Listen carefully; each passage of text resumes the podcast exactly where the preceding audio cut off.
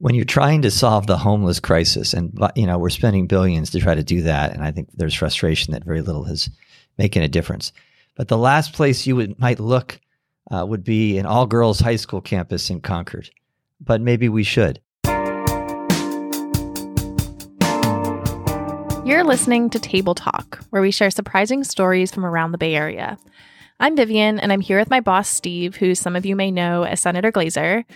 I'm part of his team based in this Bay Area district. So pull up a chair as we set the table and set the scene for today's episode of Table Talk.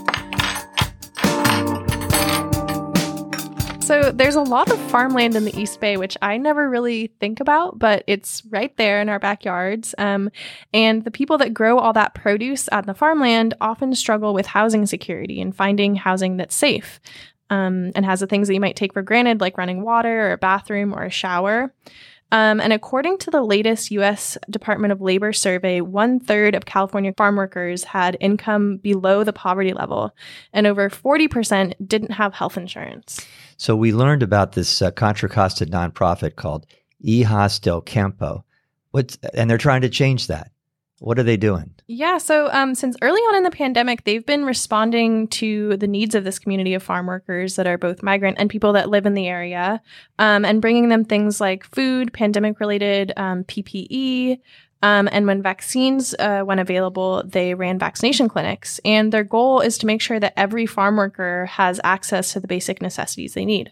But the big thing is shelter, housing, right? And Hijas del Campo is trying to figure that one out too. And we had a chance to go see a tiny home on Frog Hollow Farms, which is in Contra Costa County. What did we see? What was the creation? Yeah, I mean, it's a really cool space. It's on wheels, so there's a few steps up the front door. And then when you enter, you have this whole house in a small, it's about the size of an SUV and a half. So you have a full bathroom, which includes like a toilet and a shower. And then there's a kitchen, and which is kind of like a long space. And then you have even a washer dryer unit and a loft bed and a little area with a table to eat dinner or whatever. So it's a very put together space, and it feels like home. And that was their goal. And of course, the underlying question is, how did it come together? Who built it? And it was an amazing, a lot of things in a small space, but seemingly everything that one would need to live safely in a little tiny home. And we actually got to talk with one of their co-founders, Maribel Mendoza, and she says, the ultimate goal of the space is to give somebody comfort and for it to ultimately help alleviate one of the biggest issues and fears that our farm workers have, which is housing. So we understand the problem, housing, farm worker housing. How do we create that shelter? And this tiny home that we got to look at didn't just magically appear. It came from a high school, an all-girls high school, about 20 miles away in Concord, and who built this house. And that's where our story goes next. We started a class called Engineering for Social Good, and the core focus of that class was to build this tiny house. That's Chris Walsh. He's the teacher at Carondelet High School in Concord who taught the class that built the tiny home. He says they decided to build a tiny house because of the prevalence of housing insecurity in the area, particularly for farm workers. We purposely wanted to show what kids could do in a very powerful way. And many of those students just graduated from high school. We got to catch up with two of them just days before their graduation, Macy and Ellie. They were part of the group of about 30 students who actually got to build the tiny home from start to finish just over a year ago in what was their junior year of high school. We met them at the school on a busy Monday morning. All right, we're here at Carondelet High School. I'm Steve Glazer. Hi, Steve. Chris Walsh. Nice to meet you. Teacher, welcome. Mr. Walsh. Nice to see you. And hello. Hi, I'm Macy Lair. Hello, Macy. And Ellie Shaberry. Hello, okay. Ellie. Nice to meet you both. Let's head over to the community room where we can sit down and have a chat. And as we walk, you can kind of see some activity. Class just got out, so it's going to be a little noisy as we walk through. But let's go for it.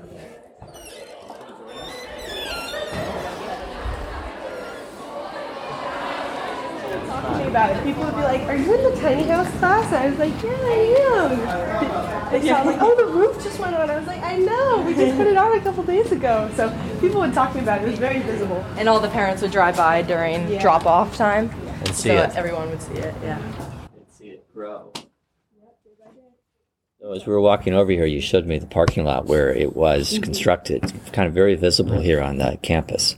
Yeah. For students and for parents. So there must have been a little bit of a buzz as the thing started to get erected. Yeah. A lot of what is that at first. Yeah. And then eventually once it took the form of a house, people were like, I thought you were building, like, I thought you were just designing houses, or I thought you were making a small house. I'm like, that's a real house. Yeah. Like, we built that. And they were like, you built that every seventh period. We're out there. You can see us.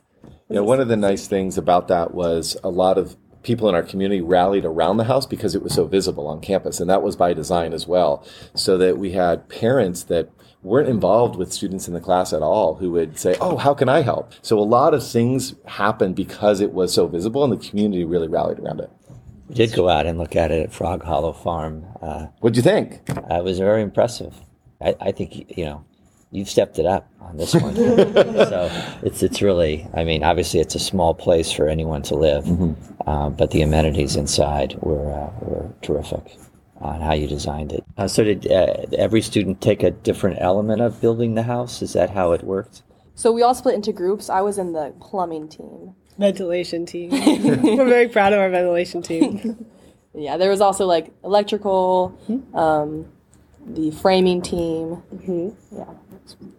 Yeah, we were all very, very involved in the group that we were in. So throughout the time that we designed, and then oftentimes after we would separate from our groups when we were building the house, people were generally drawn to the groups that they would initially select. What I mean is like ventilation group, we spent like weeks designing ventilation stuff. And then when it came later into the project and that group was not assigned to be together anymore, we still all went to the windows and put the windows in together because we were really attached to ventilation. So it was very much like everybody went to the thing, like was drawn to a certain aspect of the house, and we kind of separated and chose jobs based on like what part of the house you were drawn to.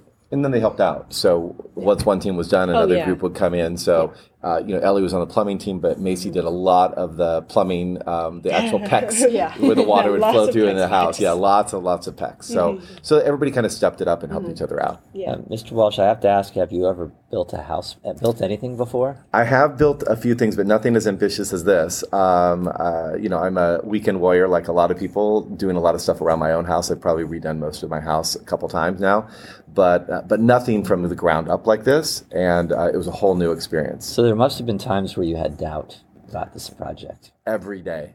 Every day. But it wasn't a doubt of our students. It was really a function of time.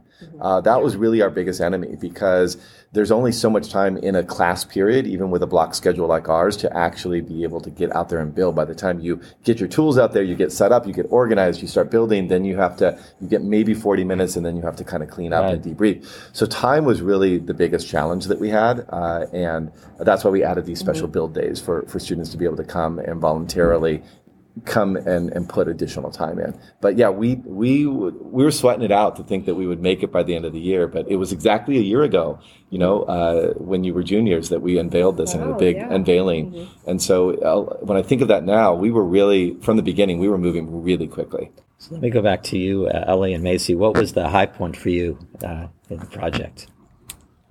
After you. Well, my favorite part was working on the plumbing.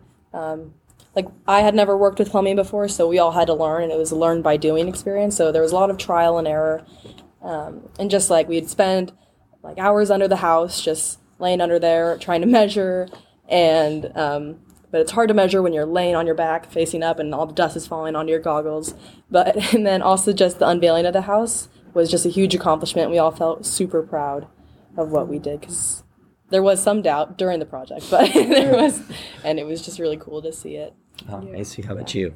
High point of the house for me was, I think, the loft. So I came in on a Saturday with a couple of the people in the class I was really close with, and we were like, let's just get something done today. So I think we knocked out the framing of the loft in one day. It was like me and Chloe and Ava, and we built the entire loft. I love that loft. And we installed it, and oh my gosh, we were able to like hold it and swing on it, and that was ridiculously cool. So to just build something like that in a single day was amazing. But I definitely agree with Ellie. Like, I remember being in this room I think actually a year ago today, and we had like little tiny house cookies, and all the seniors were here, and they were like, we're going off to college now. Like, we just finished the house, and we're going off to college now. And we had just unveiled the house. So, yeah, I mean, I loved that day, but I love that loft. I do think that building the house made me more confident in what I was able to do. Because there is a stereotype about girls and women and engineering. And that's why we did this, to break that stereotype. I mean, the number of women that are represented in engineering, programming is still extremely low, but in the construction industry, it's 1%, and only 1% of that 1% is even in the field. So there's huge stereotypes about what is a male job versus what is a female job, and we wanted to break that completely and shatter that and say everybody can do everything, and we're gonna tackle this and put power tools in the hands of kids who've never had power tools, in a school that's never had a workshop, in a school that's never even tried anything, you know, building anything small, let alone big like this, that we can do this if we put our minds to it. So it broke down a lot of barriers for them, probably. For sure. As well. And how do you look at yourself differently after this project in terms of your abilities? I definitely feel more confident, and the barriers that I felt were there before were really, like, aren't there anymore. They're more really like it was more just me thinking that I couldn't do it, but now that I've done it, those barriers aren't there anymore. But yeah, I definitely feel more confident in my ability to do engineering. Yeah, for me, I never really doubted that I could do it, but nobody really comes up to a junior year high school girl and goes, hey, want to build like this, or want to use power tools to like build a chair, or want to do something like that. I think the stereotype in this space that's like an all-girls school like this, it's less you can't do it and more it never really occurred to you to offer it to girls. And so I think having this opportunity let me find out how much I'd enjoy doing an engineering project like this. Looking back now, what messages, share some thoughts on, you know, maybe there's some students that are listening, wondering about this, and what reflections do you have on this project for you and for others? Who wants to go first, Ellie? Yeah. So I think, like, it's okay to dream big, even if you don't know all the answers right away, just because you're going to learn them as you go. And so I think, yeah, we definitely needed to have the idea, even if there were some doubts. But we did learn as we went, and it turned out better than we expected. And then also just it's okay to make mistakes, and perseverance is necessary to continue. And then it's just, yeah, like, it's okay to make mistakes. They're going to happen regardless. I think the number one thing I learned is the power of asking is incredible, because I didn't realize how much you could do if you asked for it. So, I mean, I think the biggest inspiration for me is the fact that this project was available at all. That was hugely inspirational to me. Like, the fact that we were able to convince Carondelet, that you were able to convince Carondelet to build a tiny house was amazing to me. And I think what it says to other people is, you need to, if you have an idea for a project and you're excited about it, the most important thing for you to do is not let that idea die, and find someone who wants to do that with you and just ask. And if you put your work out for everyone to see, people will rally around you and support you. So all you need to do is go for it and ask and pursue what you want to do. And that's what I've really taken away from this project. Mr. Walsh, I'm going to give you the final word. What did you learn from this? What reflections do you have now that it's done? I mean, I think the biggest thing I learned is how amazing our students are. And just as Macy said, you know, we came up with a big idea, a big audacious goal.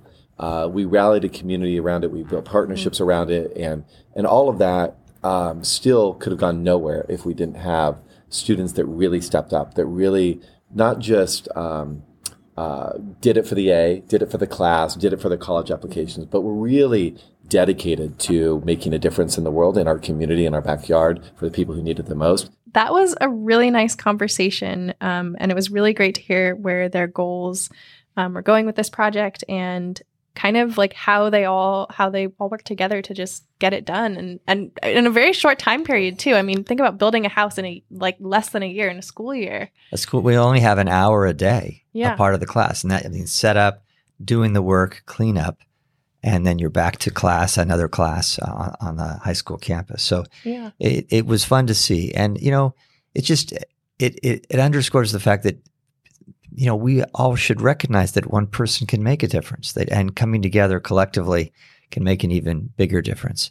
And so we know we need to work on this issue of shelter for everyone, including farm workers. And I know that's kind of where the story now leads, mm-hmm. is this group that is so passionate and engaged in our Contra Costa community for the good health of farm workers and what they're trying to do going forward.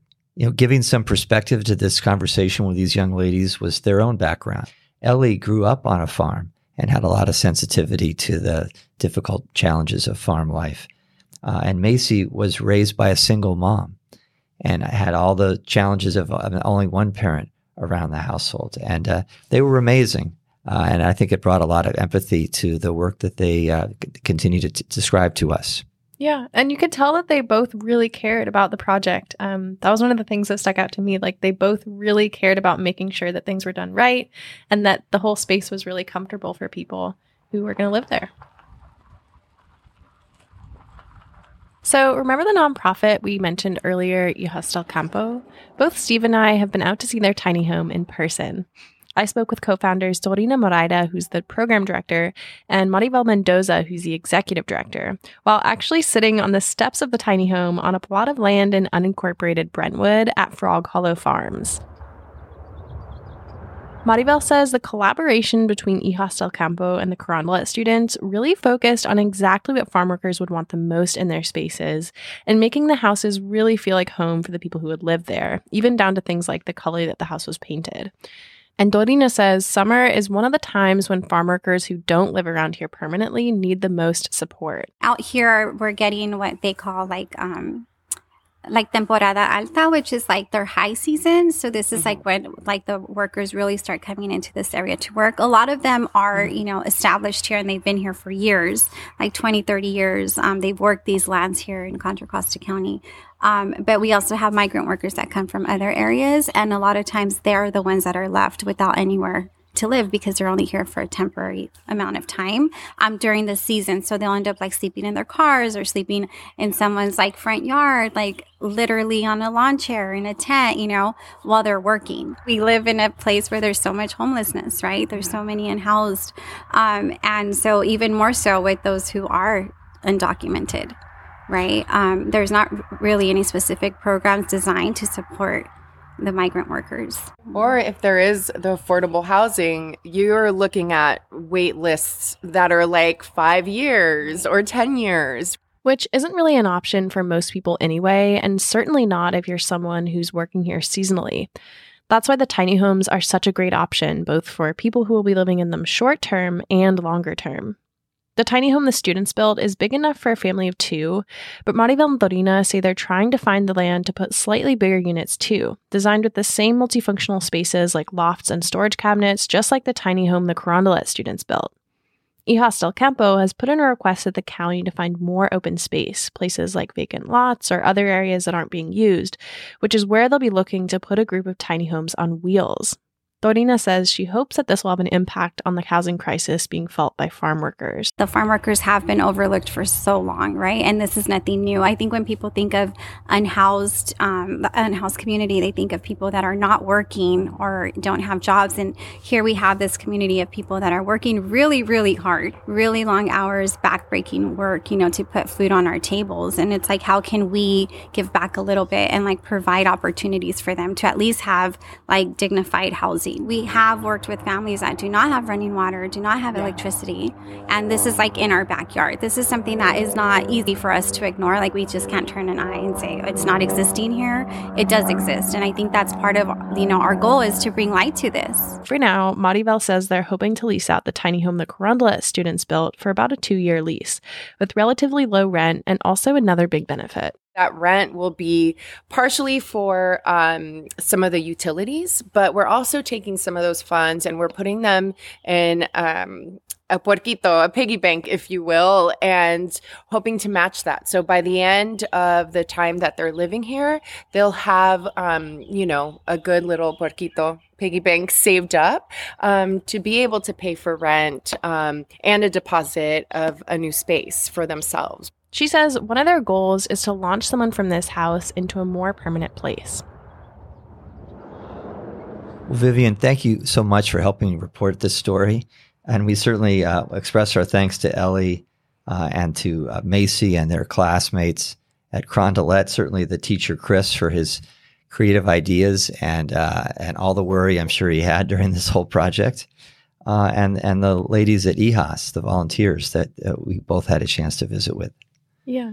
Yeah. Maribel and Dorina, it was really great to get to meet with them and hear about all the great work that they're doing. If you're interested in helping them in any way, they have a website, hijasdelcampo.org, where you can, indicate what you might be able to do to help. Because this story continues. It's just one house. We know that. And there's hundreds of farm workers that need more help out there. But I know that collectively we can make a difference, just as these girls at Carondelet showed they could make a difference. All of us can add to that in substantial ways, and we must do that. To learn more about Hijas del Campo and the efforts to support local farm workers, you can find the nonprofit online at hijasdelcampo.org. That's hijasdelcampo.org. You can find all our episodes on our website at sdo7.senate.ca.gov. This episode was produced, mixed, and mastered by Vivian Bosu Skinner. Thanks for listening.